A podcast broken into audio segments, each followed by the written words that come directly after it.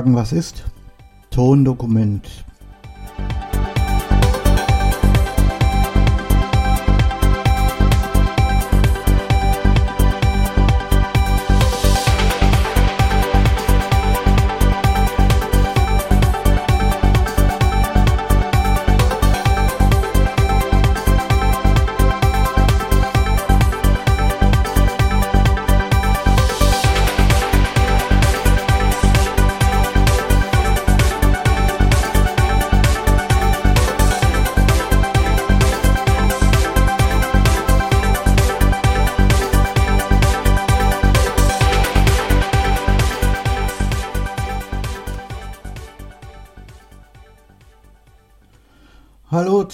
Zusammen. Ähm, das allererste, was ich mal ansagen will heute, ist äh, folgendes. Die Dokumentation, auf der das letzte to Tondokument ähm, beruht, äh, also dass ähm, diese Arte-Dokumentation ist inzwischen auf YouTube verschwunden. Na, auf, ähm, ich habe heute auf die Website bei, bei, mir auf die Webseite geschaut, da hatte ich das, äh, da hatte ich den Film ja äh, verlinkt und da ist jetzt nur noch zu sehen, dies ist ein privates Video. Also auf Deutsch gesagt, ähm, der Film ist bei YouTube nicht mehr zu finden. Gut, dass ich ihn runtergeladen habe. Ähm, ich habe ihn noch, ich muss mal schauen äh, ob ich den vielleicht äh, doch noch irgendwie ähm, auf die Webseite bekomme. Ich glaube aber ja nicht, weil es ist wirklich sehr, sehr groß ist. Ähm, ist eine wirklich sehr, sehr große Datei und und naja, ich muss mal schauen, ob ich irgendwie vielleicht eine Möglichkeit finde, auch die Filme hochzuladen, aber bisher geht das bei mir nicht. Ja. Ähm, das heutige Tondokument ähm, ist eine Tonspur von einem ganz ähnlichen Film, der aber von, ähm, nach, äh, ja, von, einem, von einem unabhängigen Produzenten gemacht wurde oder von einer unabhängigen Organisation oder Firma. Ich weiß es nicht so genau. Es gibt einen Film, es gibt einen, äh, eine Internetseite dazu, die heißt, ähm, die ist zu erreichen unter corona.film. Ähm, und äh, da kann man den Film, da ist der Film auch nach YouTube verlinkt und ähm, ich weiß nicht äh, so genau, wie lange der halt bei YouTube noch zu finden ist. In dem Film geht es mehr oder weniger um den Verlauf, was bisher geschehen ist, was welche, was auch welche Staaten getan haben, wo Fehler gemacht wurden ähm, oder nicht. Und halt auch so, man findet halt auch einiges an wissenschaftlicher Betrachtung in dem Film äh, und, und dergleichen mehr. Ich werde ähm, die Tonspur hier hochladen. Die könnt ihr euch runterladen. Ich werde auch den Film wieder, also ich werde auch den YouTube-Link wieder auf meiner Webseite sagen, was ist.com äh, verlinken. Äh, mal sehen, wie lange der da ähm, verbleibt. Ja, also wie lange es dauert, bis, bis dieser Film verschwunden ist. Ich finde den Film ja, ja, ich finde den Film sehr gut und ähm, ich denke, es ist erhaltenswert, ja, und deswegen mache ich davon halt auch heute wieder ein Tondokument. Ähm, hört es euch an, es ist, ähm, die Tonspur ist, ähm, ist 75 Minuten lang und ähm, auch diesmal wieder ist es ein, äh, ein mehrlinguales, ähm, äh, also ist dieses, auch dieses Mal wieder sind, sind mehrere Sprachen vertreten. Ähm, ist einiges an Italienisch drin, einiges an Englisch, wo normalerweise dann im äh, Film mit Unter Untertitel zu sehen sind. Das geht natürlich bei, bei, einem, bei einem Tondokument nicht. Aber wie gesagt, ich werde den Link, ich werde auch hier wieder einen Link zu YouTube setzen, wollen schauen, wie lange der Film da erhalten bleibt. Ne? Ähm, ja, soweit so gut. Ich hoffe, ihr ähm, hört euch die Tonspur an und ja, ähm, ja, dann mal los. Ne? Die Tonspur kommt dann gleich.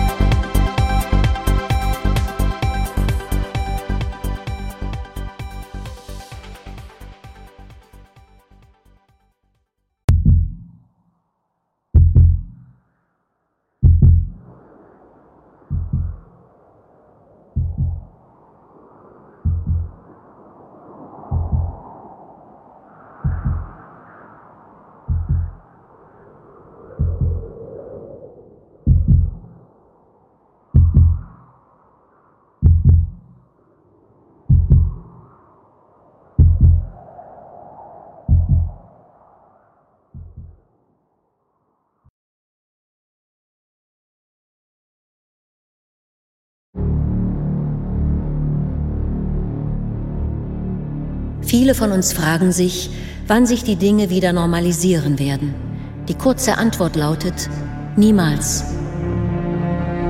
Einige Analysten sprechen von einem Scheideweg, andere von einer tiefen Krise biblischen Ausmaßes. Das Ergebnis ist jedoch gleich. Die Welt, wie wir sie in den ersten Monaten des Jahres 2020 kannten, gibt es nicht mehr. Sie hat sich im Kontext der Pandemie aufgelöst. Diese Veränderungen werden uns wie bisher plötzlich und unerwartet überraschen und im Zuge ihrer Verkettung Auswirkungen zweiter, dritter, vierter und weiterer Ordnung, Dominoeffekte und unvorhergesehene Folgen hervorrufen. Auf diese Weise wird eine neue Normalität entstehen, die sich radikal von jener unterscheidet, die wir nach und nach hinter uns lassen werden.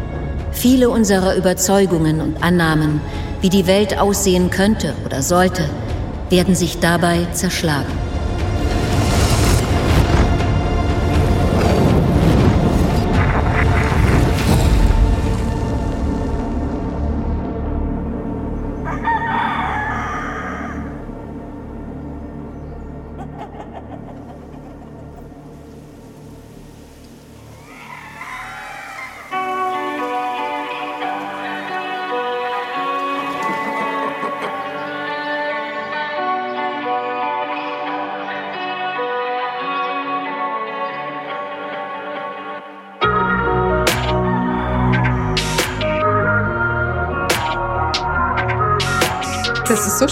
Weil dieser Teich, der war eigentlich äh, ganz leer. Da war gar nicht, gar nicht viel Wasser mehr drin in letzter Zeit.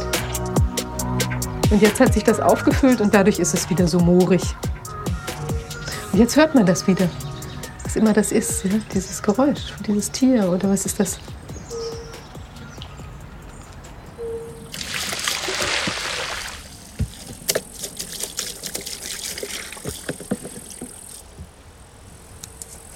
Aber das ist halt auch irgendwie diese, das Absurde, dass man hier eigentlich in diesem, also wie gesagt, irgendwie so eine Art von kleinem Paradies hier vielleicht hat, ja, und das alles so ganz normal seinen Verlauf nimmt. Tiere wollen was zu fressen, man füllt, macht Wasser äh, in die Tuppen und man guckt so nach dem Rechten und alles scheint sich zu entwickeln, Lämmer werden geboren und so weiter. Und dann schaut man ins Internet und dann sieht man, was da irgendwie wieder für ein Horror droht, ja, an irgendwelchen neuen Notstandsgesetzen und an äh, ich weiß nicht, Einschränkung von Freiheitsrechten und so weiter und so fort. Und äh, das kriegt man im Kopf überhaupt nicht zusammen, ja.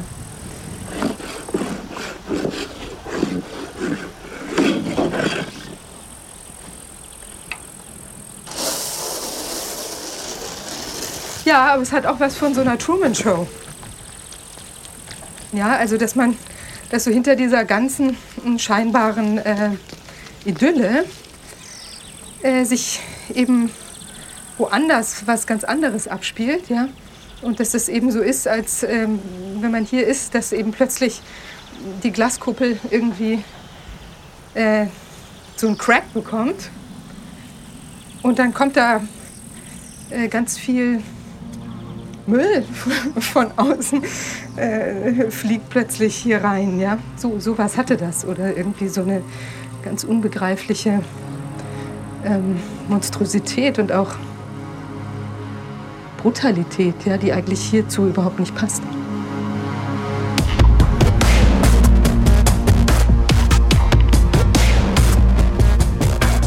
Am letzten Tag des Jahres 2019 informieren die chinesischen Behörden die Weltgesundheitsorganisation, dass im Umkreis der Stadt Wuhan Fälle atypischer Lungenentzündungen aufgetreten sind. Die Behörden nennen einen Fischmarkt in Wuhan als wahrscheinlichen Ursprungsort der Infektionskrankheit.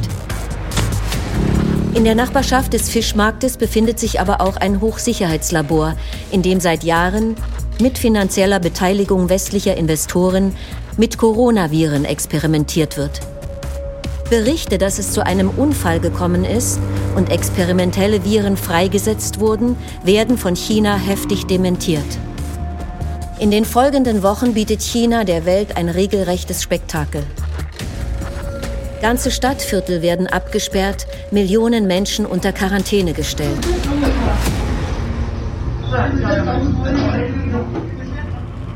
Wolfgang Wodak ist ein deutscher Mediziner und Politiker der SPD. Als Mitglied des Europarates leitete er viele Jahre den Gesundheitsausschuss. Also ich habe ja über Silvester praktisch das erste Mal gehört, dass da irgendwas passiert in Wuhan, in China. Und ich habe mich dann damit beschäftigt, habe dann äh, gemerkt oder habe dann ja gehört, dass es Coronaviren seien. Mir wurde dann gesagt, dass seien, oder es wurde gesagt, das seien völlig neue und die seien gefährlicher. Und da seien 40 äh, Leute schwer krank gewesen in Wuhan. Dann habe ich gesehen, Wuhan ist eine Stadt mit 11 Millionen Einwohnern, 40 schwerkranke Menschen auf der Intensivstation. Naja gut, das ist eigentlich das, was da sein müsste, was da normalerweise auch äh, nicht irgendwie aufregen würde bei so einer großen Stadt. Aber dann äh, das, was drumherum war, das ganze Theater drumherum war schon besonders. Mit seiner entwarnenden Anfangseinschätzung ist Wodak nicht weit von Gesundheitsminister Jens Spahn entfernt. Die Gefahr für die Gesundheit der Menschen in Deutschland durch diese neue Atemwegserkrankung aus China bleibt nach unserer Einschätzung weiterhin gering. Und ich finde, diese Information ist sehr, sehr wichtig, auch für die Einordnung des aktuell Geschehenen. Was ich da so lese, geht immer in Richtung einer möglichst hohen Einschätzung und einer Überbetonung eines Risikos. Und ich sehe das nicht, ehrlich gesagt. Okay, was heißt das jetzt? Nur keine Panik oder Panik? Äh, ich bin im Wesentlichen für beides zu haben. Auch die Medien sehen das Problem vor allem in der übertriebenen Panikmache. Als Verschwörungstheoretiker gelten jene, die die Gefahr übertreiben. Und rechte YouTuber kriegen sich vor lauter Endzeitpsychosen gar nicht mehr ein. Die äh, Coronavirus-Pandemie ist weitaus schlimmer, als man euch glauben machen möchte. Sie ist viel, viel, viel schlimmer. Warum sind so viele so leicht mit Verschwörungstheorien zu infizieren? Nur ein Monat später bietet sich ein absolut gegenteiliges Bild. Alle Medien fallen in den Panikmodus. Nun sind die Besonnenen plötzlich die Verschwörungstheoretiker und eine Regierung nach der anderen ruft den Notstand aus. Es ist ernst. Nehmen Sie es auch ernst. Seit der deutschen Einheit, nein, seit dem Zweiten Weltkrieg, gab es keine Herausforderung an unser Land mehr, bei der es so sehr auf unser gemeinsames, solidarisches Handeln ankommt. Nous sommes en guerre. all over the world, we're seeing the devastating impact of this invisible killer. Ohne Handeln hätten wir die Gefahr, dass es auch Millionen Tote gibt. Auslöser für die Panik ist die Lage in Oberitalien, wo das chinesische Virus gelandet ist. Jeder neue Tag beginnt nun in den Medien mit den neuesten Fallzahlen über Corona-Infizierte und Tote. Europa reagiert mit Schock und blickt verängstigt nach Bergamo. Non girava niente, questo, solo noi operatori, no? E quindi c'era questa frenesia, questa emergenza che sentivi perché la stavi vivendo e tutto il resto intorno era fermo. Era...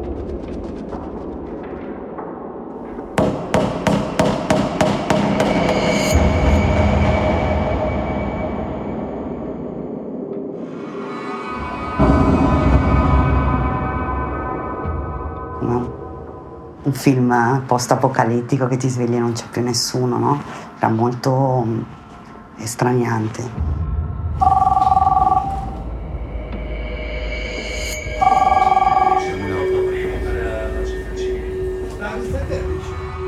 Questa cosa è diventata eclatante eh, dopo il 5-6 di marzo. Fate conto che questa è una centrale operativa che gestisce nella vita di tutti i giorni circa 700 chiamate di soccorso al giorno in quel periodo siamo arrivati a gestirne 2500. Italien erklärt den landesweiten Lockdown am 9. März. Die Lokalregierung der Lombardei stellt ihre Tätigkeit bereits zwei Wochen früher ein. Il Consiglio regionale ha fatto la sua ultima seduta, diciamo in regime di normalità, il 25 febbraio.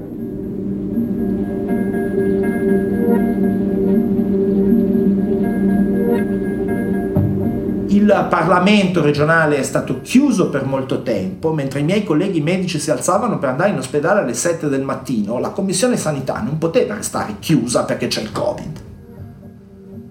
Mentre i miei bambini, i miei figli che fanno le elementari andavano a scuola online, noi eh, eh, non riuscivamo a fare un consiglio regionale, quindi il Parlamento regionale era chiuso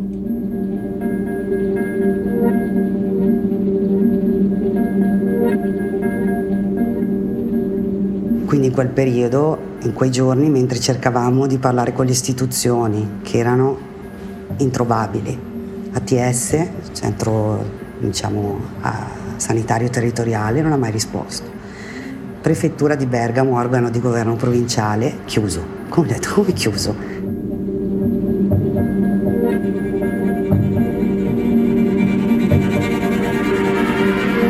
Kein günstiger Zeitpunkt. In der Region Bergamo kommt es zu einem gewaltigen Ansturm auf die Krankenhäuser. Das große Sterben beginnt. So another ambulance passes. It's, it's an absolute constant in the in the red zone. Uh, people are still being picked up, you know, all the time. Uh, per tre settimane è stato un massacro continuo 24 ore su 24. They're fighting a war here and they're losing. The sheer numbers of people succumbing to the coronavirus is overwhelming every hospital in northern Italy. Roberta Cabrini ist die Juniorchefin des größten Bestattungsunternehmens der Region. Normalerweise fallen pro Jahr 1200 Aufträge an. Im Monat März waren es allein 400. Dazu wurden auch noch öffentliche Begräbnisse verboten, das Kerngeschäft der Bestatter. Roberta sieht ihre Aufgabe als Ehrendienst an den Verstorbenen, nicht als Transportunternehmen zu den Krematorien. Successivamente, intorno a metà marzo, cessano anche i funerali. Gente, I nostri operai, alcuni hanno avuto paura, alcuni si sono ammalati. Ci hanno trovati a spostare un quantitativo di, di corpi che era una logistica continua senza sapere Abbiamo incominciato quindi a chiedere aiuto.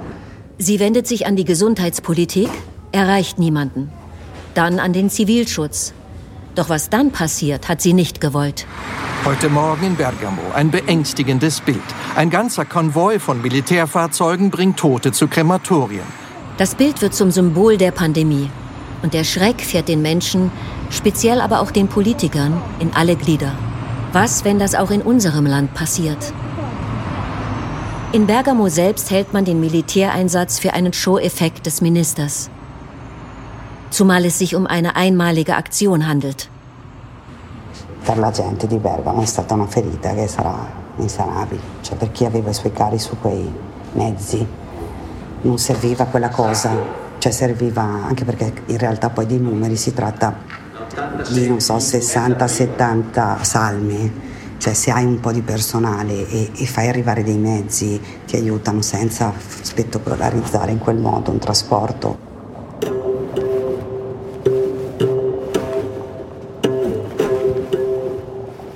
Eine Mitte März veröffentlichte Analyse der Gesundheitsbehörden unter etwas mehr als 2000 Todesfällen ergibt, dass das Durchschnittsalter der an Corona verstorbenen Männer bei 79,5 Jahren, jenes der Frauen bei 83,7 Jahren liegt. Nur 0,8 Prozent der Corona-Toten sind jünger als 50 Jahre. 67 Prozent der Betroffenen haben drei oder mehr Vorerkrankungen. Sucharit Bhakti leitete 20 Jahre das Institut für medizinische Mikrobiologie an der Universität Mainz. Ich will das nicht bagatellisieren. Wenn man alt und vorerkrankt ist, dann soll man keine Coronavirus-Infektion bekommen. Aber es gilt für alle Coronaviren, es gilt auch für die Grippe, es gilt für Bakterien, es gilt für so viele. Liste zehn, mindestens zehn verschiedene Erreger, darunter viele Coronaviren, die bei uns sowieso zirkulieren, soll man nicht bekommen. Not a good idea. Insofern sollte es eigentlich höchste Priorität haben, die Infektion nicht in Altenheime einzuschleppen. E abbiamo iniziato a chiedere che ci venissero dati dei dispositivi di sicurezza individuali per poter eh, salvaguardare la nostra salute e quella dei pazienti. Solo che mh, mm, ci sono state negate. Eh, ci sono state negate queste mascherine, al che abbiamo deciso di portarle ca- da casa e mm, nel momento in cui abbiamo portato le nostre mascherine sono venuti nei reparti a dirci assolutamente di toglierle perché comunque eh, avremmo spaventato eh, i parenti dei pazienti, i pazienti stessi, gli ospiti e quindi dovevamo toglierle. Loro si sono trovati senza mascherine, senza guanti, non era stato fatto un piano pandemico, quindi loro si sono ritrovati praticamente a gestire il Covid a mani nude. Barbara Kodali leitet ein großes Altersheim in Nembro nahe Bergamo. Ob die Klienten in den Trakt mit den Corona-Verdachtsfällen kommen oder nicht, wird mehr oder weniger aus dem Bauch entschieden. Seppur non ci sono delle chiare indicazioni, eh, abbiamo capito che era, era doveroso tentare di dividere nel limite del possibile le persone sintomatiche da quelle asintomatiche, quindi una prima divisione viene fatta eh, la, la, difficoltà qui era che andavi ad isolare tutte le persone, anche chi aveva, e succede ancora oggi, vi dico la verità, una banalissima congiuntivite, eh, parte subito il campanello d'allarme e eh, isoli il paziente. Non hanno ricevuto una grande cura questi pazienti inizialmente, eh, sono stati proprio lasciati soli, abbandonati. Besuche der Angehörigen sind verboten. So plötzlich alleingelassen zu werden, ist für viele alte Menschen fürchterlich und auch extrem verwirrend. Ascolta mamma, stamattina mi hai sorpreso, sono andata dal giornalaio e ho il giornale che avrei voluto portarti perché non posso venire più per questo periodo ad stare davanti a te. Ma sei una prigioniera? No, siamo tutti mai? un po' prigionieri e te lo spiegherà la signora, l'infermiera. Ciao Mama. Drei. Schließlich wird die Situation in den Heimen noch einmal verschärft. Und zwar auf Geheiß der Politik. In Lombardia c'è stato anche un'altra Uh, un altro avvenimento uh, a dir poco incredibile, e cioè che la giunta regionale ha deciso per, nella fase acuta diciamo, del, del, virus, per salvaguardare gli ospedali che non reggevano più alla situazione operativa, di trasferire alcuni malati di coronavirus nelle RSA. Cioè è come, non so, dal, non, non, saprei trovare un, una, un esempio semplice, è una cosa che non si fa. Hanno messo questi pazienti no Covid, secondo loro, in stanza con altri pazienti. E a distanza di qualche giorno poi sono arrivate eh, le analisi, alcuni di questi pazienti avrebbero dovuto essere isolati, e ma ormai avevano già iniziato a contagiare i, gli ospiti in stanza con loro e quindi è stato proprio un susseguirsi, un domino. Mi dai un bacio? Due. Ci abbracciamo.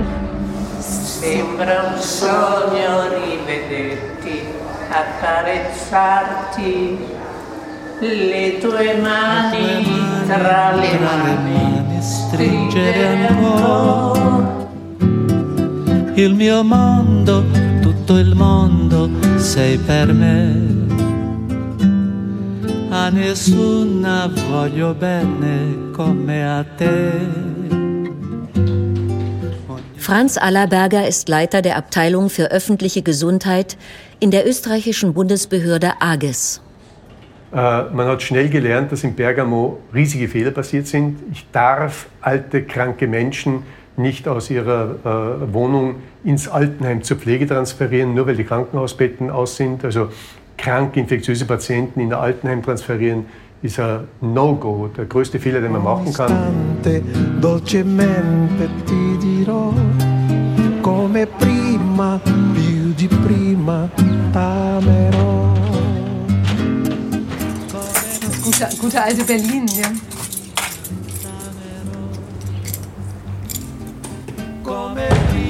Also, ich hatte eben gedacht, wir bauen diesen Tisch, den finde ich nämlich ein bisschen klein, und wir brauchen ja sowieso ein bisschen mehr Platz, ja, und wir brauchen auch mehr Abstand. Das wäre ja viel zu klar eng, wenn die Leute sich so nah gegenüber sitzen. Also, wenn man jetzt sagt, der ist, dass die Leute halt gescheit sitzen können. Also, wenn der Prinzip so ist. Hallo, ja, guten Tag, Herr Fischer. Ich habe eine Frage und zwar, wir wollten ganz gerne so äh, Planken, also kaufen Bohlen, ähm, und zwar in Räuchereiche. Haben Sie die auch in zum Beispiel 40 breit? Äh, hat das eine starke Maserung oder ist es eher so ein bisschen diskreter? Nee, wir bauen das jetzt schon richtig. Das hat doch eine gewisse Würde, oder, der Vorgang?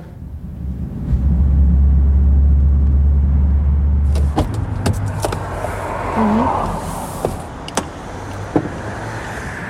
Nee, ich bin aber nicht gelähmt dadurch. Ich finde, ich habe keine Angst. Tatsächlich habe ich keine Angst, weil ich auch denke, wir kriegen das irgendwie hin.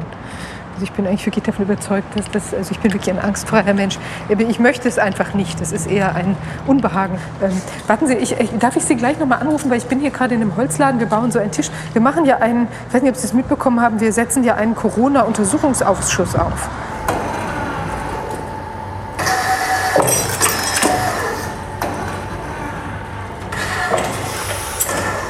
Hallo, herzlich willkommen zur dritten Sitzung vom Corona-Ausschuss.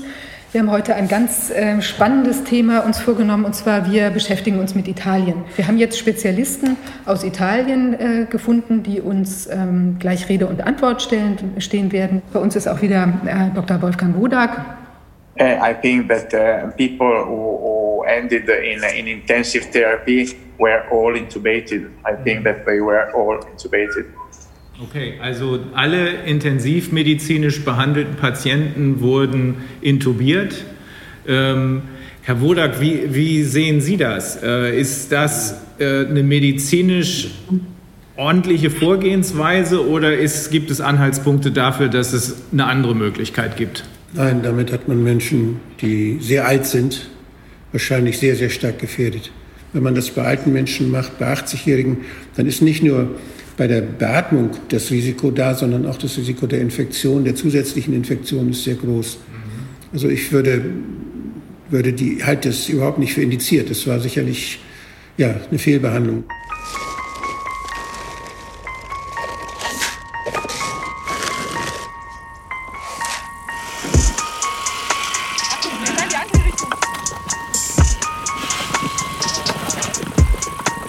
Also ich bin, genau, ich bin eigentlich, äh, ursprünglich habe ich eben Jura studiert und Volkswirtschaft und habe dann auch als Anwältin und auch als Syndikusanwältin in, einer, in Firmen, also unter anderem in einer Bank, äh, gearbeitet und als Investmentmanager ähm, bei einem Venture Capitalist.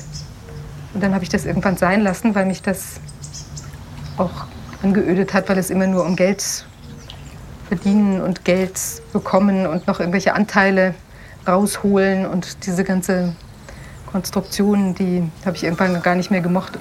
Die Juristerei, die habe ich immer weiter betrieben schon, aber nur für ausgesuchte Fälle. Also einmal für Freunde und Familie, aber dann auch für Fälle, die eben insbesondere Grundrechtsbezug haben. Und ähm, jetzt ist das natürlich durch Corona, hat das plötzlich eine ganz andere mh, hm, Dimension angenommen. Bäh! Naja, ich denke jetzt auch in diesen Zeiten ist auch immer dieses We the Sheeple und, äh, und Mausfelds äh, Betrachtungen äh, über die Schafe. Und äh, also da ist absolut was dran. Also wie man die auch antäuschen kann und locken mit irgendwas Leckerem oder der Aussicht auf Freiheit. Ah ja, nee, guck mal, jetzt kommen sie. Zunächst ist aber mal Schluss mit Freiheit. Mit Verweis auf Italien verhängt eine Regierung nach der anderen den Lockdown. Und ich möchte etwas in Richtung unserer italienischen Freunde sagen, die in Europa zurzeit am schwersten betroffen sind. Die Bilder aus Italien sind dramatisch. Die Schilderungen der Realitäten sind dramatisch. Und es wird bald die Situation kommen, äh, dass jeder irgendjemanden kennt, der aufgrund des Coronavirus gestorben ist. Ab Mitte März 2020 kommt das Leben in halb Europa zum Stillstand. Der Flugverkehr wird eingestellt, die Straßen sind menschenleer. Untermauert werden die Maßnahmen mit Modellierungen von Experten, die einen exponentiellen Verlauf der Infektion verkünden. Viele Forscher prophezeien die Apokalypse.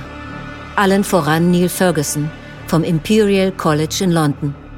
based on a variety of data sources, official case reports, and then early case data from China. We estimate something of the order of 18% of cases in certainly um, the epicenter Wuhan uh, may die.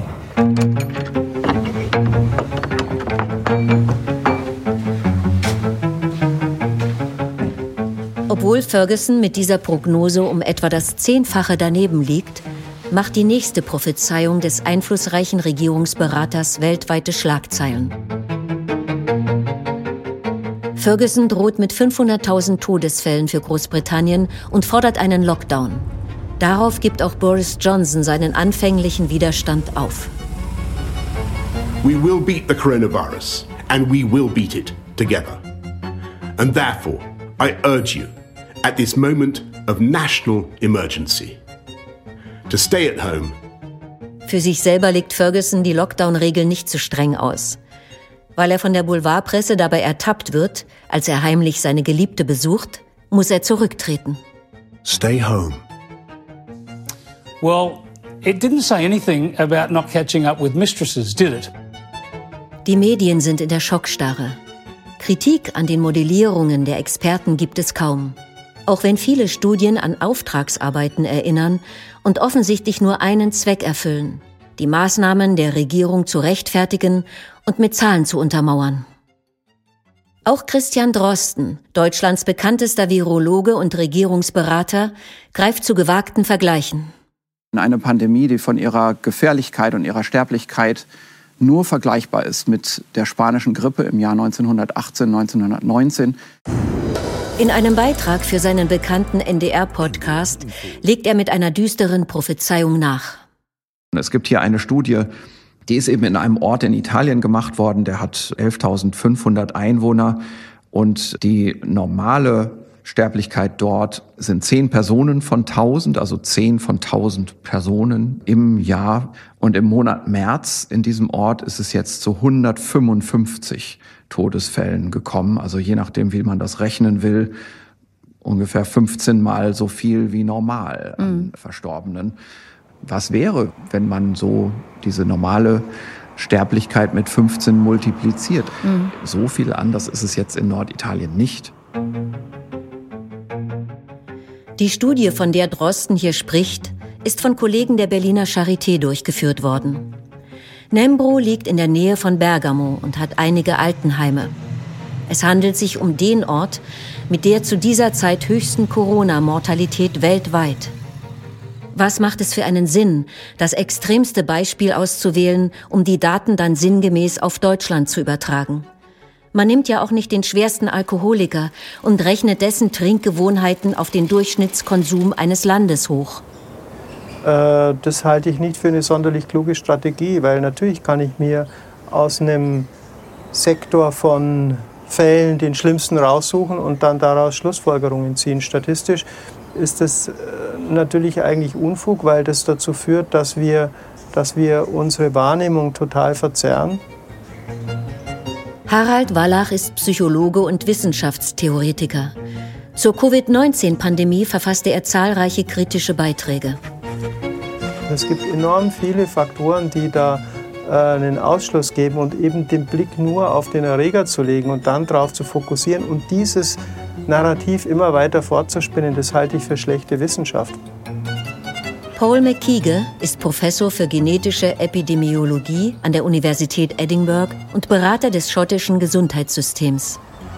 As the discussion about a population-wide lockdown uh, proceeded, so the be behavioral scientists who were asked for their opinion said that the only way to make this work would be through um, a large scale campaign, which would effectively be a campaign to frighten people with strongly hard hitting emotional messaging. And so, having decided that a lockdown was needed, that campaign was launched.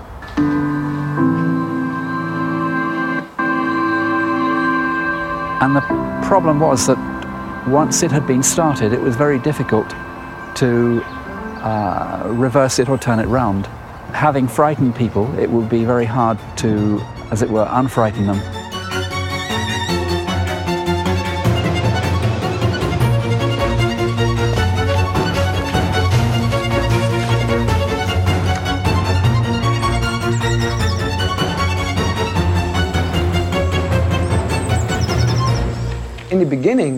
I believed that the lockdown was necessary.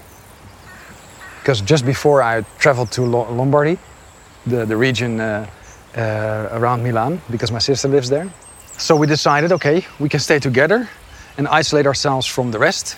And we do that three weeks, maximum four, because then we have a few times the incubation time, we felt, okay, everything's under control. We should have to start living again.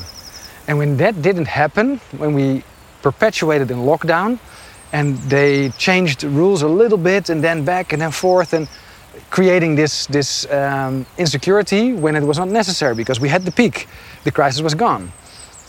Then I started realizing something was wrong. I won't keep watching you. Willem Engel, von seiner Ausbildung her Biowissenschaftler, ist der bekannteste Kritiker der Corona-Maßnahmen in den Niederlanden. Mit seiner Organisation Viruswahrheit hat er ein großes Netzwerk aufgebaut und findet viele Anhänger über diverse alternative Medien.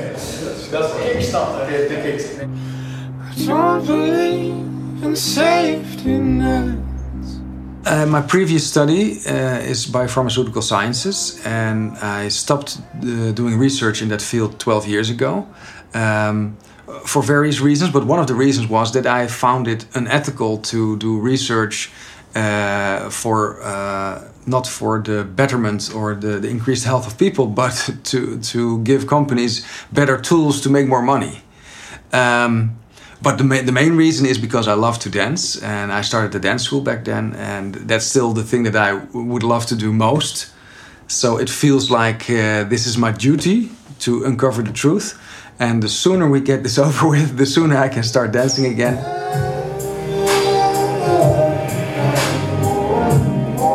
and forward.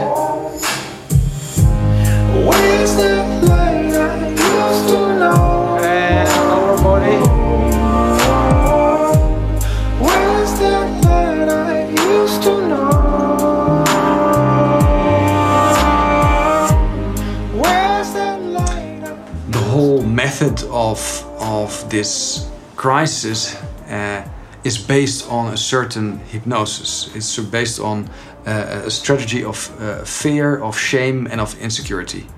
And it's been done so effectively that most people are really not able to, uh, uh to get themselves out of the tunnel. Raphael Bonelli ist ein renommierter österreichischer Neurowissenschaftler, Psychiater und Psychotherapeut. Er hat mehrere Bestseller geschrieben und äußert sich auf seinem erfolgreichen YouTube-Kanal zu psychologischen und gesellschaftlichen Themen, so auch zur Corona-Krise.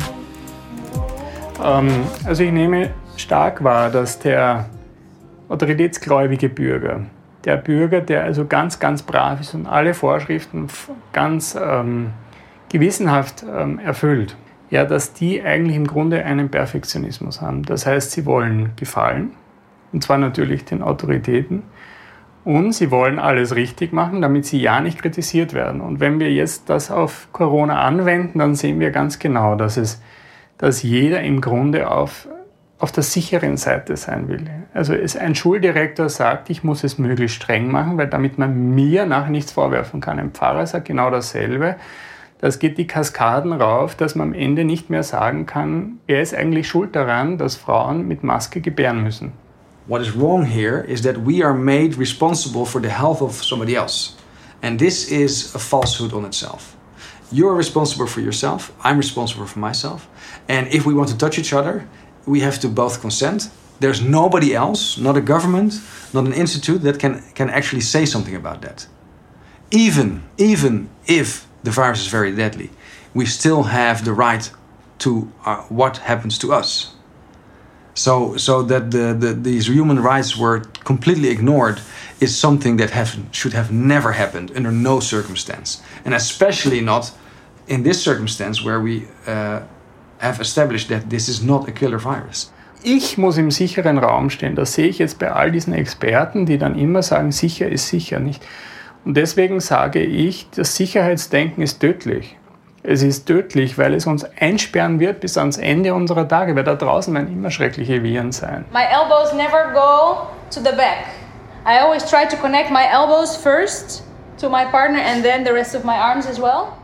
We don't endanger other people. No, if people are scared, if people feel that they are uh, in the risk category, then they can isolate themselves. I, I do not. Uh, I do not recommend it, but there's free choice. So if they want to do that, and then if the government wants to advise, okay, these are all options. Natalie, see if you can. Uh, if you do the movement, you move uh, freely, but you lift your elbows a little bit too up, too high and up. But to, to make people as a whole group responsible for each other's health, but not giving them the tools, not giving them the information, is madness. It's just complete madness. It's based on nothing. It's based on a false idea of solidarity.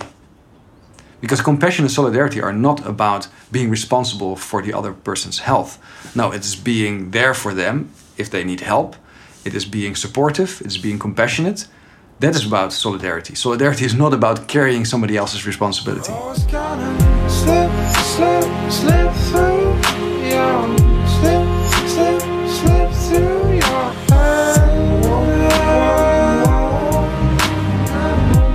Working together with a lot of psychologists and psychiatrists, and their point is that no, this is against the public health because it has a lot of emotional and mental damage and illness uh, as, a, as an effect. So that one and a half meter trying to uh, um, uh, not get people infected gives them surely mental problems. So you're trying to avoid a possible problem with a definite problem.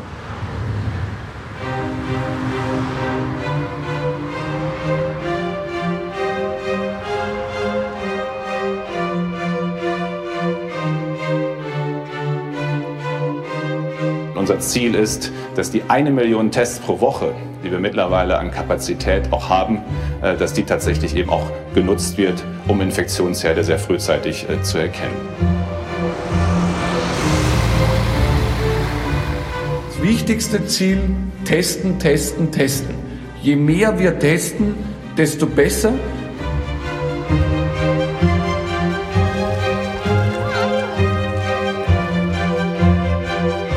Hier, so sieht das also aus. No shit, Sherlock.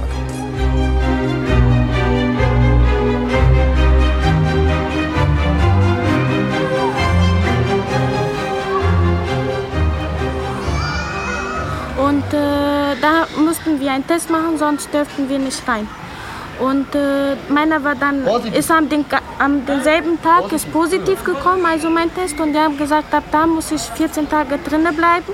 Wir hatten keine Symptome, wir waren alle gesund, kein Fieber, keine Kopfschmerzen, nichts. Ich keine Symptome, die anderen Leute auch keine Symptome. Ich habe die ganzen Leute von da gefragt, äh, habe ich gesagt, ob von dieser Coronavirus, weil bei vielen alle Leute haben gesagt, äh, das ist positiv Corona infiziert.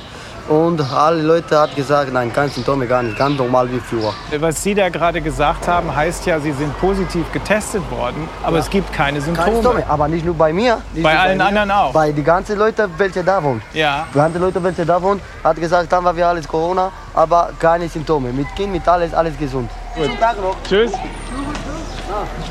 Das ist ja ein, ein, genereller, ähm, ein genereller falscher Eindruck, der hier vielleicht auch gezielt geschürt wird, dass äh, die Infektion gleichbedeutend sei mit Krankheit. Das stimmt ja gar nicht. Ne? Es können hier möglicherweise haben hier alle möglichen Leute äh, eine Infektion, aber haben entweder gar keine Symptome oder nur ganz milde Symptome. So ist ja die Regel.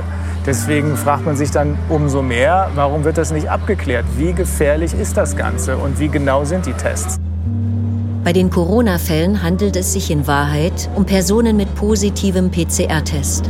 Ob diese auch tatsächlich krank sind, ist damit nicht gesagt, denn der Test reagiert auch auf tote Viren. Bekannt ist der Einsatz der PCR-Technik aus der Kriminalistik. Wenn Täter überführt wurden, weil man Spuren ihrer DNA am Tatort fand.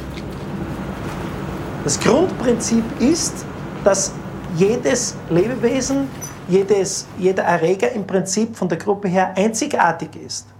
Das heißt, ich kann, und das werden Sie vielleicht auch aus Fernsehfilmen kennen, wie CSI Miami oder den Tatort, ich kann anhand einer Spur, die ich habe, und das mag jetzt ein Blutstropfen sein oder mag ein Haar sein, kann ich abgleichen, zu wem das ursprünglich gehört hat. Zur Diagnose einer pandemisch auftretenden Infektionskrankheit war der Test bisher noch nie eingesetzt worden. Und dafür ist er, laut dessen Erfinder, dem US-amerikanischen Biochemiker Carrie Mullis, auch nicht geeignet. Mullis, der 1993 dafür den Nobelpreis bekam, warnte öffentlich vor einem Missbrauch seiner Technik. And with PCR, if you do it well, you can find almost anything in anybody. It starts making you believe in the sort of Buddhist notion that everything is contained in everything else, right? I mean, because if you can amplify one single molecule up to a, to something that you can really measure, which PCR can do, then there's just very few molecules that you don't have at least one single one of them in your body. Okay, so that could be thought of as a misuse of it, just to, to claim that it's meaningful. PCR steht für Polymerase-Kettenreaktion. Mit ihrer Hilfe kann man winzige Mengen von genetischem Material identifizieren und vervielfachen. Mit jedem Durchlaufzyklus wird das Genmaterial verdoppelt. Je mehr Genmaterial vorhanden ist, desto schneller wird der Test positiv. Doch umso länger man den Test laufen lässt, desto höher ist das Risiko von Fehlern. Waren heute äh, positive SARS-CoV-2-PCRs dabei? Ja. Mhm. Und eine der positiven ist etwas später gekommen. Ja? Da sieht man am, mit dem 35. Zyklus, nicht? Von den Herstellern der Tests wird eine Laufzeit über rund 40 Zyklen vorgeschlagen. Studien zeigen jedoch, dass ab 25 bis 30 Zyklen kaum noch vermehrungsfähige Viren gefunden werden, sondern nur noch Bruchstücke des viralen Erbguts.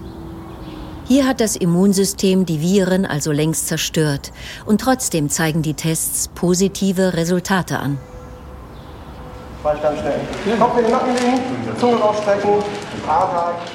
Personen, die einen positiven Test mit hoher Umlaufzahl erhalten, sind in den meisten Fällen also längst immun. Im Befund steht aber das Gegenteil. Die wenigsten Labore geben überhaupt bekannt, ab wie vielen Zyklen der Test positiv wurde. Weil diese Vergrößerungsstärke, die lässt sich bei der PCR willkürlich eintippen. Ich will 30 Zyklen oder ich will 40 Zyklen. 40 ist die große, die große Vergrößerung, 30 ist die relativ kleine Vergrößerung, 25 ist die kleinste Vergrößerung. Wenn man mit 25 das Virus sieht, dann ist das Virus da. So, es gibt aber keine Standardisierung. Niemand weiß, welches Labor wie viele, welche Vergrößerung nimmt. Und deswegen ist es so, dass die guten Labors, die nehmen die kleinste Vergrößerung. Und dann haben sie auch die wenigsten positiven Befunde. Doch genauso kann das Gegenteil passieren. Wenn der Zeitpunkt nicht passt oder der Abstrich schlampig gemacht wird, werden zahlreiche Infizierte übersehen. Eine Meta-Analyse der Johns Hopkins University ergab, dass die Trefferquote der PCR-Methode im besten Fall bei 80 Prozent liegt. Das heißt aber im Umkehrschluss, dass mindestens 20 Prozent der Infizierten nicht erkannt werden. Gehen die einen also infiziert an ihren Arbeitsplatz, zum Beispiel ins Altenheim oder auf die Intensivstation, während andere, die längst immun sind, in Quarantäne geschickt werden? Die Chancen dafür stehen leider ziemlich gut. Die ersten PCR-Tests außerhalb Chinas basieren auf der Arbeit von Christian Drosten und seinem Team an der Berliner Charité. Bereits Mitte Januar wurden die dafür nötigen genetischen Sequenzen des Zielvirus an private Firmen weitergegeben. The test is a PCR test, a simple lab procedure. It is available now. It has been available since about a week, and we are shipping an essential component to labs to really start working immediately. Einer der Mitautoren von Drosten ist der Berliner Biochemiker Olfert Land, der Gründer und Chef des Berliner Unternehmens Tip Molbiol, das Tests massenhaft herstellt und in alle Welt verkauft. Bereits bei SARS 2003, MERS 2012 oder den Mutationen der Vogel- und der Schweinegrippe lief die Zusammenarbeit nach ähnlichem Muster. Christian Drosten betont, dass weder die Charité noch er selbst dafür einen Cent Honorar bekommen hat. Doch das ist auch ein Kritikpunkt. Denn Drosten und die Charité werden aus Steuergeldern finanziert. Warum werden die Millionengewinne mit dem Verkauf der Tests dann so einfach privatisiert? Christian Drosten hat unsere Interviewanfragen leider nicht beantwortet. Auch das Robert Koch Institut, das die PCR-Methode als zentrales Messinstrument während der Pandemie propagiert, reagierte auf unsere Interviewanfrage mit einer brüsken Absage. Der Anwalt Rainer Füllmich lädt die Professorin der Uni Würzburg, Ulrike Kämmerer, in den Corona-Ausschuss. Sie ist Immunologin und Expertin für den fachgerechten Einsatz der PCR-Testmethode.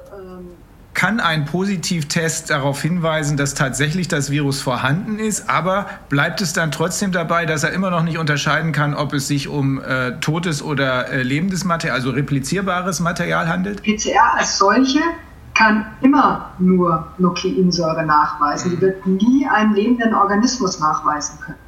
Okay, und das ist die Kernaussage. Das ist die Kernaussage. Deswegen kann der PCR-Test per se nicht sagen, ob jemand infiziert ist oder nicht. Wenn ich 1000 Gesunde auf 100 Viren teste, werde ich irgendwo immer was finden. Ja. Die Frage ist aber, ob die Leute krank sind oder ob das irgendwie eine Relevanz hat. Wenn ein Test unspezifisch ist, dann misst er zu viel.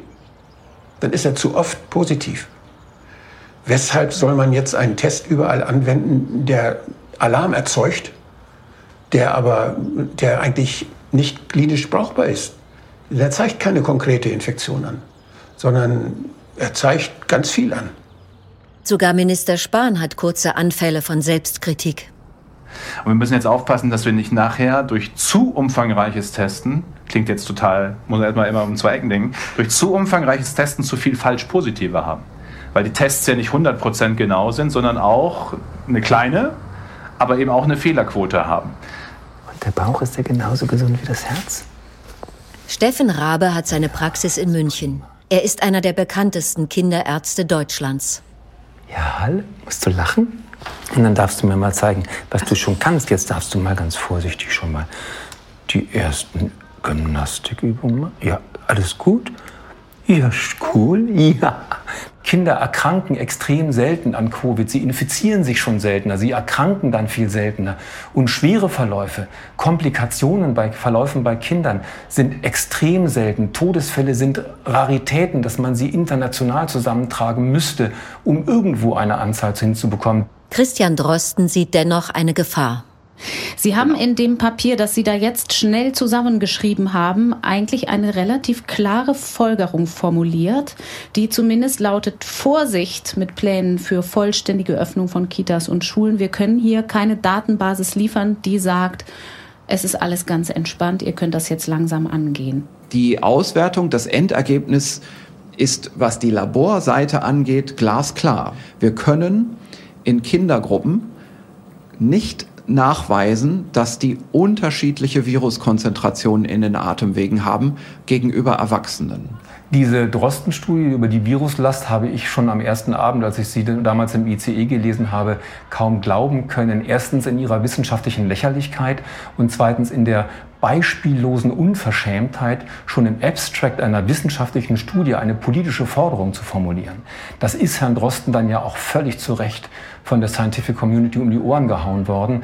Und es scheint ja so zu sein, dass die Wahrnehmung von Kindern und Corona sich in zwei Lager teilt, in eine Welt und in die Charité. Und die sind nicht kompatibel, diese beiden Wahrnehmungen.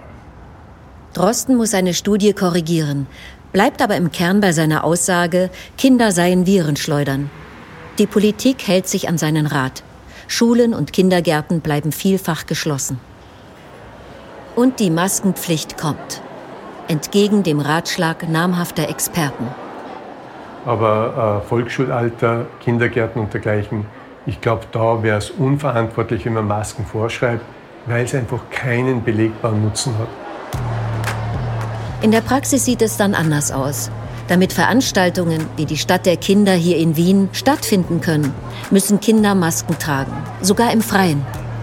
Wir haben uns äh, im Präventionskonzept darauf geeinigt, dass überall die Masken Mund-Nasenschutz zu tragen ist.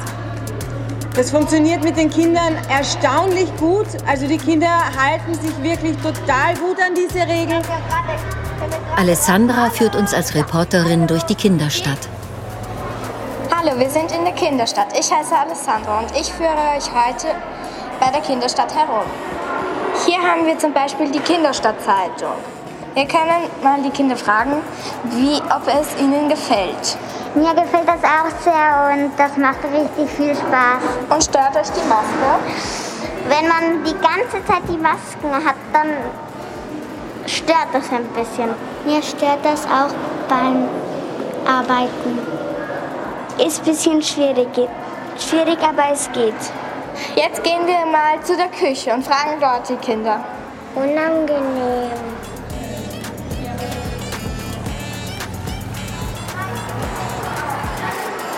Wie gefällt es dir, die Hände desinfizieren? Ist das für dich nervig? Ja. Ja, auch nervig. Ich finde es anstrengend, die ganze Zeit die Maske zu tragen. Nicht mal im Freien dürfen wir sie runternehmen, das ist anstrengend. Also wenn man um 10 kommt und bis 17 Uhr bleibt, hat man sieben Stunden die Maske auf und das ist sehr anstrengend. Ich finde es total beschissen, weil ich krieg viel weniger Luft. Meine Mutter ist schwanger und die kriegt auch weniger Luft dadurch. Die kriegt sowieso weniger Luft, aber durch die Maske ist das ganz schlimm. Das ist perfekt. Ich krieg viel besser Luft. Die Luft fühlt sich auch irgendwie kälter an, aber so bin ich ja gewöhnt, dass es so sich anfühlt. Und es ist wie, als würde ich von irgendeiner schweren Last befreit werden, wenn ich die Maske abnehme. Und das ist eben komplett toll. Über viele Medien und auch im Unterricht wird den Kindern vermittelt, dass sie zwar selbst nicht erkranken, dass sie aber andere Menschen anstecken können. Ich möchte mir nicht vorstellen, wie Kinder damit umgehen, wenn tatsächlich mal Großeltern in diesem Kontext aus irgendeinem Grunde erkranken und vielleicht sogar sterben. Ja, aus welchen Gründen auch immer, wo angesteckt auch immer. Wir Erwachsenen können sowas rationalisieren und können sowas letztendlich relativieren, wo immer die sich angesteckt haben möchten, beim Bäcker oder sonst irgendwo oder durch den Pflegedienst. Ein Kind, dem das so eingeredet wurde, pass bloß auf, wir können jetzt nicht zu Oma und Opa, weil sonst werden die krank, wenn du sie anfasst oder wenn du sie anhustest. Und dann waren die vielleicht wirklich dann doch einmal da. Dann wird dieses Kind mit diesem Erlebnis, in, das es in seinen Bezugsrahmen einordnet, unvorstellbare Schwierigkeiten haben. Bis hin zu dem Gefühl, ich bin schuld daran, dass Oma jetzt tot ist. Ob Masken Kontaktpersonen schützen, wird kontrovers diskutiert. Klar ist, Länder mit und ohne Maskenzwang haben fast idente Pandemieverläufe. Besonders deutlich wird das beim Vergleich der Nachbarstaaten North Dakota und South Dakota. Im Norden schloss die Regierung die meisten Geschäfte, Masken waren verpflichtend. Im Süden gab es keine derartigen Maßnahmen. Wir haben ja in Österreich auch die Daten ausgewertet. Wir haben mittlerweile zweimal die Verpflichtung zum generellen Maskentragen in öffentlichen Verkehrsmitteln, Supermärkten eingeführt. Äh, wir haben einmal nach dem Lockdown mit der Lockerung auch das wieder aufgehoben. Äh, sowohl die Einführung der Maskenpflicht im generellen Bereich als auch die Aufhebung dieser Verpflichtung des Könnens, wenn Sie die Inzidenzkurven anschauen, wie die Fälle sich verlaufen, das macht keinen Nackler, also das ist nicht die Spur von irgendeinem Einfluss. Auch der Einfluss der sonstigen Maßnahmen wird möglicherweise grob überschätzt. Großbritannien verhängt ab dem 22. März einen strengen Lockdown. In Schweden läuft das öffentliche Leben nahezu unverändert weiter. Die Pro-Kopf-Todesfälle zwischen den Ländern unterscheiden sich kaum. No evidence so far, though, suggests that Sweden did something wrong. They had a number of deaths.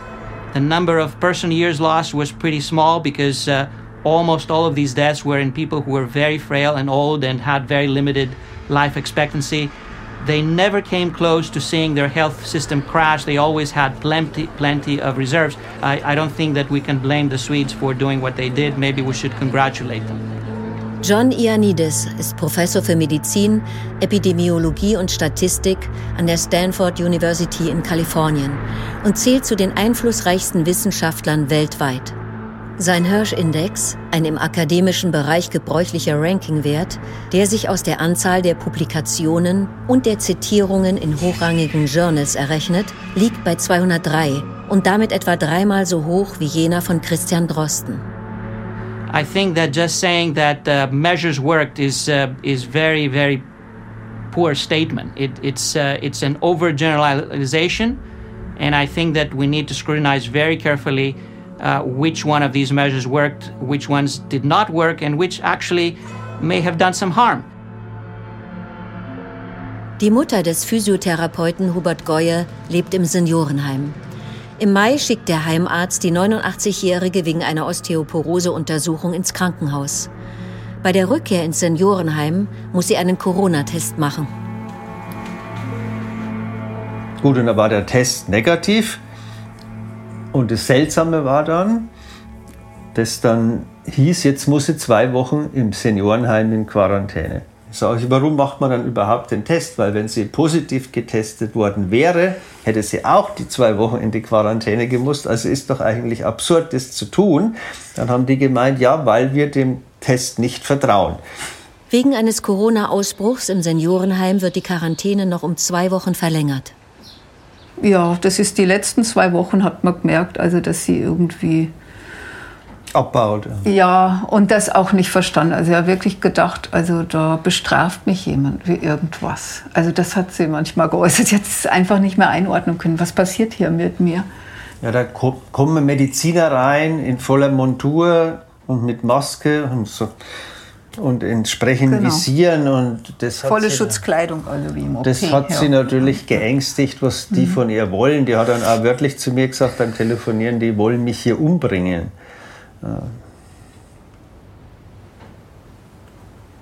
Dann ist sie dann äh, ja, positiv getestet worden und ein paar Tage später ist sie dann verstorben.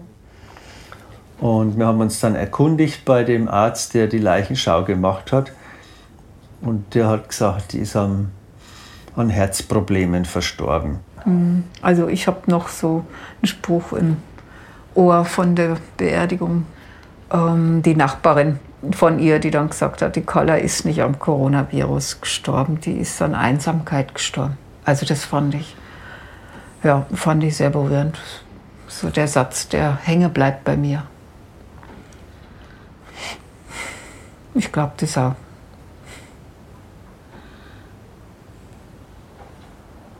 Dass die wahrscheinlich völlig abgeschirmt beim Sterbeprozess war von ihren Liebsten. Das ist ja das Allerschlimmste daran. Also, dass eben nur noch diese Aliens, die vermummt äh, um sie herum waren und sie irgendwie ähm, organisiert haben oder gemanagt haben, aber ganz sicherlich nicht emotional begleitet durch die letzten Stunden ihres Lebens. Und das ist eigentlich wirklich ein Verbrechen, was da passiert ist bei vielen Menschen. Ja, zum Beispiel bei dieser Behandlung der Alten dass das ja auch eine ganz eigentümliche Struktur ist, dass die Leute da auf der einen Seite sagen, wir wollen die Oma schützen und zum anderen bringt man die Oma aber in diese grässliche, emotional grässliche Situation, dass sie da irgendwie ganz allein im Altenheim vegetiert. Äh, und so auch im Prinzip so eine mechanistische Weltsicht, ja, als sei die Oma eben nur der Körper, der vor den Viren geschützt wird, aber als sei sie nicht eben zugleich oder vielmehr ähm, ein fühlendes Wesen, ja.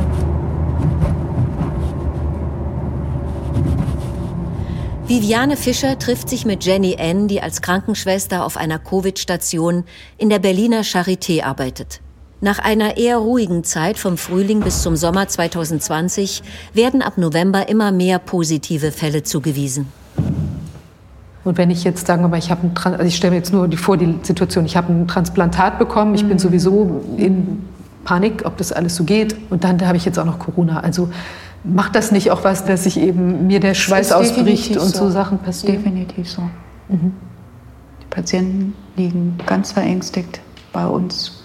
Deswegen, also zu jedem, den ich gehe, da brauche ich immer ein paar Worte. Dann kommen eben, die, also eben auch leicht, sehr leichte Verläufe, jetzt zum Beispiel auch aus den Pflegeheimen zu uns, ne? was mhm. natürlich unsere Arbeit davon enorm erschwert, weil die Patienten sind dann symptomlos. Mhm aber eben positiv getestet, brauchen dann aber eben eine Versorgung, also die äh, eben einen Schwerstpflegefall dann eben braucht. Ne? Also die Patienten kommen rein, die sind positiv, aber sind symptomlos ja. in Bezug auf Corona. Ja.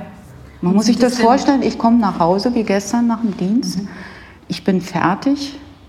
Die Station ist komplett unterbesetzt. Wir wir äh, bekommen die Androhung, jetzt kommen noch mehr Patienten. Also ich komme mir vor wie auf so einem Kriegsschauplatz. Ja. Da wird, wird jetzt noch einmal aus dem Pflegeheim angeliefert und da kommt wieder ein Schwerstpflegefall. Und wir stehen da und sagen, wir, wir, wir können nicht mehr, wir brechen zusammen. Die Ausstattung ist ja da, wird ja gesagt in den Medien. Ja. Mhm. Die Stationen sind da, aber es gibt die Pflegekräfte nicht. Aber diese Situation wurde ja durch die Politik, die gerade läuft, selbst herbeigeführt. Also diese ganzen Maßnahmen müssten meiner Meinung nach nicht sein. Also ich denke schon, dass mein Sohn Fußball spielen dürfte, wie vorher in seinem Verein. Ähm, da bleibt er auch gesund, mhm. anders als jetzt. Äh, wenn man eben einfach die Leute, die dort an den Apparaturen tätig sein sollen für die kranken Menschen, entsprechend honorieren würde. Weil ähm, es ja so ist, dass, äh, so wie auch in den letzten Jahrzehnten von uns äh, verlangt wird, dass wir diesen Job aus Überzeugung machen und nicht aus, aus finanziellen Gründen. Mhm. Äh, das stellt sich dann eben so dar, dass wir eine Infektionszulage, also ich bekomme eine Infektionszulage von 10 Euro im Monat. enorm. Da läuft gerade eine Politik, wo, ich denke, um was geht es hier eigentlich gerade? Also ich, äh, um, um Menschen oder Gesundheit geht es auf jeden Fall nicht, würde ich meinen. Nee.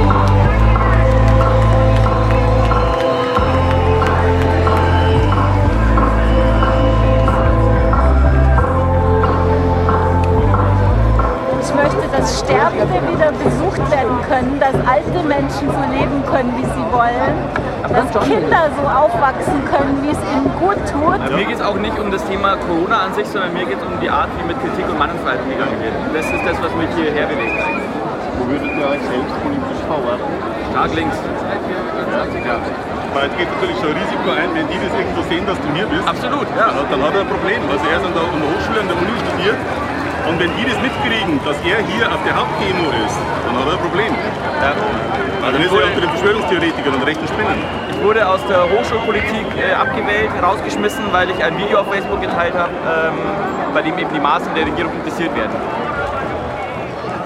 Man kann eigentlich keine Kritik, keine sachliche Kritik mehr üben, weil man sofort verdreht in eine Ecke gestellt wird. Und das sehe ich jetzt auch bei Corona, wo man dann Verschwörungstheoretiker wird oder eben sogar ins rechte Eck gedreht wird. Nicht? Also Menschen, die mit rechts überhaupt nichts zu tun haben, sind plötzlich, sind plötzlich im rechten Eck. Und ich habe jetzt im Spiegel, glaube ich, einen Artikel gelesen, wo diese, diese große Demo kritisiert wurde, wo der Autor ernsthaft geschrieben haben, also es gibt die Teilnehmer dieser Demo waren entweder Rechtsextreme oder Menschen, die mit Rechtsextremen gemeinsam auf eine Demo gehen. Also ich meine, mit dieser Logik kann man irgendwie, irgendwie alles beschreiben, nicht? Weil man könnte auch sagen, okay, da war sicher auch ein Linker drinnen, also es war Linke und Menschen, die mit Linken auf eine Demo gehen. Das funktioniert genauso, nicht? Aber es wird halt so geframed. Das nennt man in der Psychologie Framing. Ne? Man dreht den Rahmen so neu, dass das Bild anders angeschaut wird. Das ist Framing und das ist eine, natürlich eine hohe Schule der Manipulation. Da muss man aufpassen. Und ich habe das im eigenen Bekanntenkreis erlebt, dass Leute, die ich unheimlich nett finde, dass die so, dass, dass die plötzlich Schwierigkeiten mit mir haben, weil ich das in Frage stelle, was die so ganz verinnerlicht haben. Und das ist eine schreckliche Situation. Das, das habe ich von ganz vielen gehört, dass es in den, in den Freundeskreisen überall passiert. Und allein das ist schon so ein großer Schaden. Das ist so schade. Also eine erwachsene Reaktion der Medien wäre aus meiner Sicht gewesen, dass von Anfang an die Vielfalt der Meinungen und auch die, die gegenläufigen Informationen ausreichend gut abgebildet hätte werden müssen. War aber nicht der Fall. Das heißt, die ganze Gegenmeinung ist relativ rasch ausgewandert. Dann ist so ein Phänomen passiert, dass sich die politische Rechte oder die politische extreme Rechte diese Meinung zu eigen gemacht hat. Dadurch wurde es noch mehr äh, aus, der, aus der denkbaren Vernünftigkeit des, der Mitte herausgehoben. Und dann kann man überhaupt nicht mehr damit reden. Weil wenn erstmal die AfD oder die Republikverweigerer sagen, das ist eine äh, Masche der Mainstream-Medien, ja, dann ist es ja sowieso nicht mehr diskutabel. Wir brauchen eine gemeinschaftliche Lösung. Keine Spaltung. Das Recht auf Freiheit und Gesundheit gehört allen Menschen. Und wie das auszusehen hat, das bestimmen nicht einige wenige. Regelrecht absurd verläuft die Schätzung der Teilnehmer. Es ist keine Million, wie die Veranstalter verbreiten, aber ganz sicher sind es deutlich mehr als die 17.000 bis 20.000 Menschen, die von Polizei und Medien genannt werden. Noch wochenlang erscheinen regelrechte Hasstiraden in der Presse, welche die Demonstranten als rechte Spinner verleumden, die außerdem schuld sind, dass sich die Viren exponentiell ausbreiten. Wir sehen das Gleiche in Wien.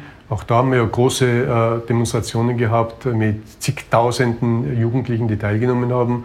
Äh, wir wissen, dass dort auch äh, infektiöse Personen dabei waren, weil wir einfach äh, beim Contact Tracing wissen, wo sie sich aufgehalten haben. Wir haben keine einzige Infektion, die auf Teilnahme in dieser Demonstration zurückzuführen ist.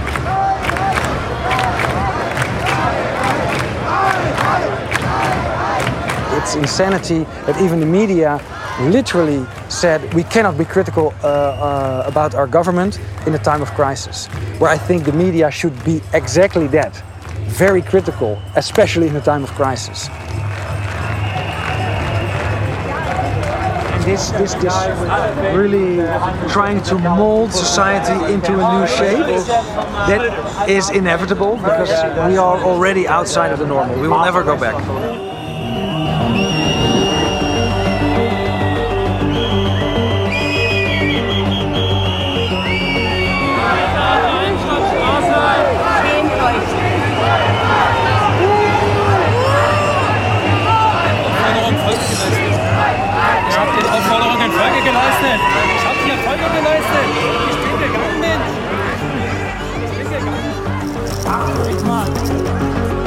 Straßen werden willkürlich abgesperrt.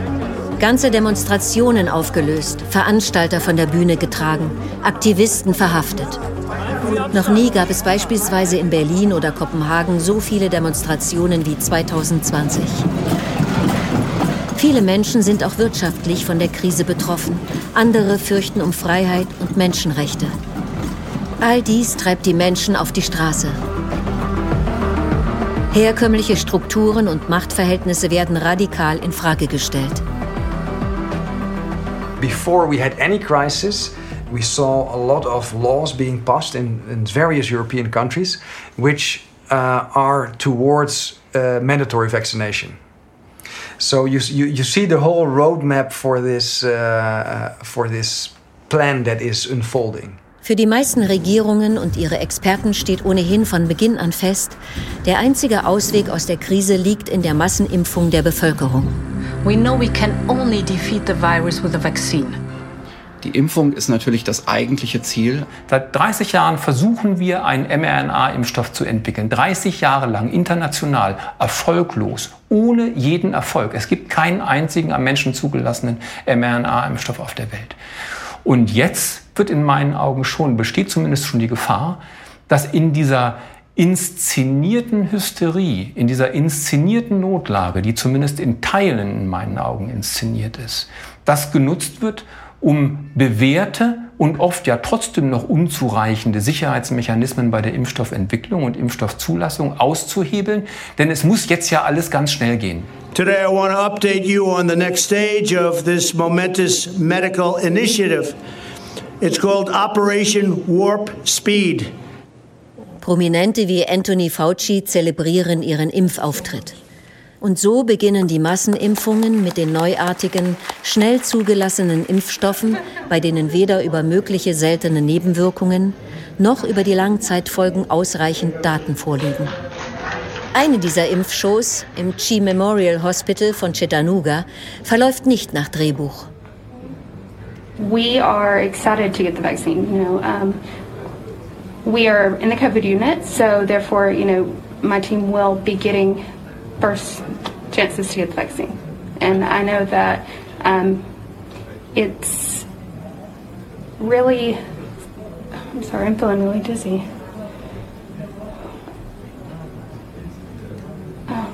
I'm sorry.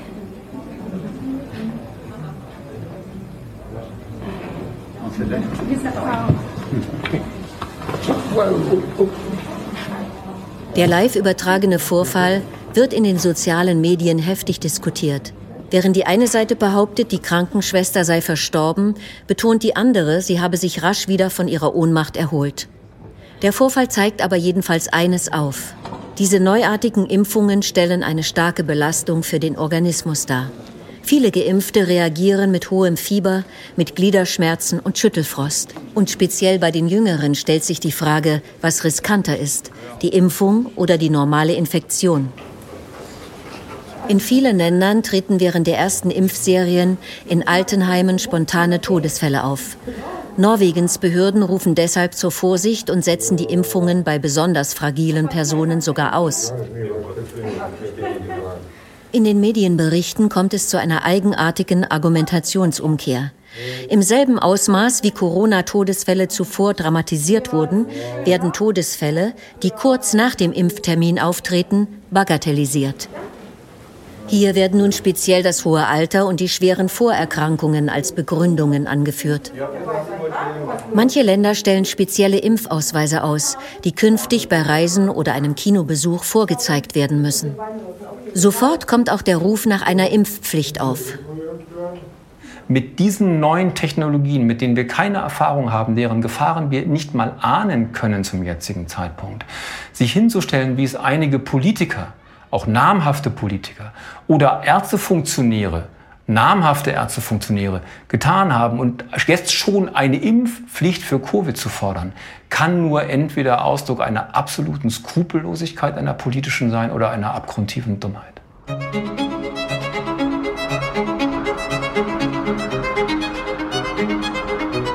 Vielleicht hat die Corona-Krise aber auch etwas Gutes.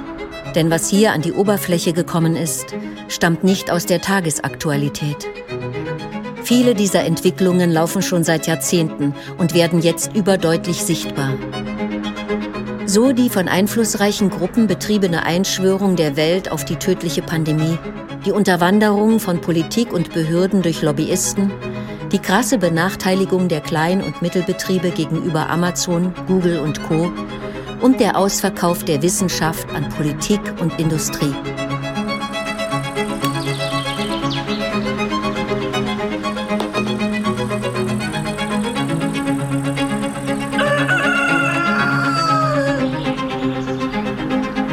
Aber ich glaube, also für mich ist dieses ähm, aktiv sein können und eben doch nicht einfach nur jetzt irgendwie einen kleinen Kram, sondern dass es schon so ein bisschen auch äh, eine gewisse Dynamik hat, ist, glaube ich, sehr hilfreich. Und ähm, ich glaube auch, dass wir das tatsächlich, wenn wir uns jetzt in einer größeren Gruppe zusammenfinden, dass wir es einfach ändern können. Wenn ich mich nicht für meine Überzeugung einsetzen würde, würde ich mich verbiegen und dann würde ich mich nicht wohlfühlen. Also von daher, ich kann das gar nicht anders.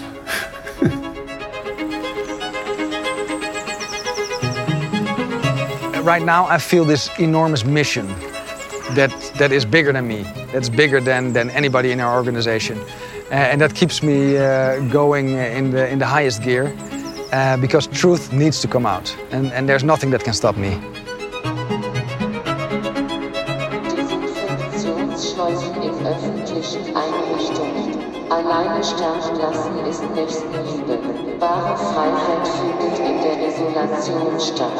Selber denken gefährdet das.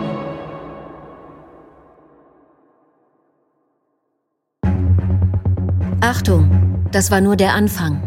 Es gibt noch viele Fragen aufzuklären. It began in healthy looking pigs. A new coronavirus.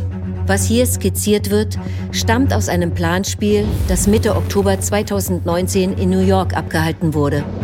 We could be looking at double the number of cases in one week and 16 times as many in a month. Nur wenige Wochen später erfolgte der reale Virenalarm in Wuhan. Das Virus breitet sich sprunghaft aus. Und alles wurde so umgesetzt, wie es davor in den vielen Planspielen und Pandemieübungen geprobt worden war. Doch wer hatte ein Interesse daran, dass es so lief, wie es lief? We have now a window of opportunity to create this global reset which we all need. By 2030, this, this clever technology is also reading every part of my body function. Doch wollen wir einen Neustart in eine digitale Welt? We've never created a new vaccine in less than five years. It's going to have to go to 7 billion people. Wollen wir eine Welt, wo man nur noch mit einem gültigen elektronischen Impfpass reisen kann, wo der Zugang ins Theater oder in den Supermarkt nur noch für Geimpfte möglich ist? Wir arbeiten intensiv daran, diese und andere wichtige Fragen in unserem nächsten Film aufzuklären. Bitte unterstützt uns dabei. Alle Infos dazu auf corona.film.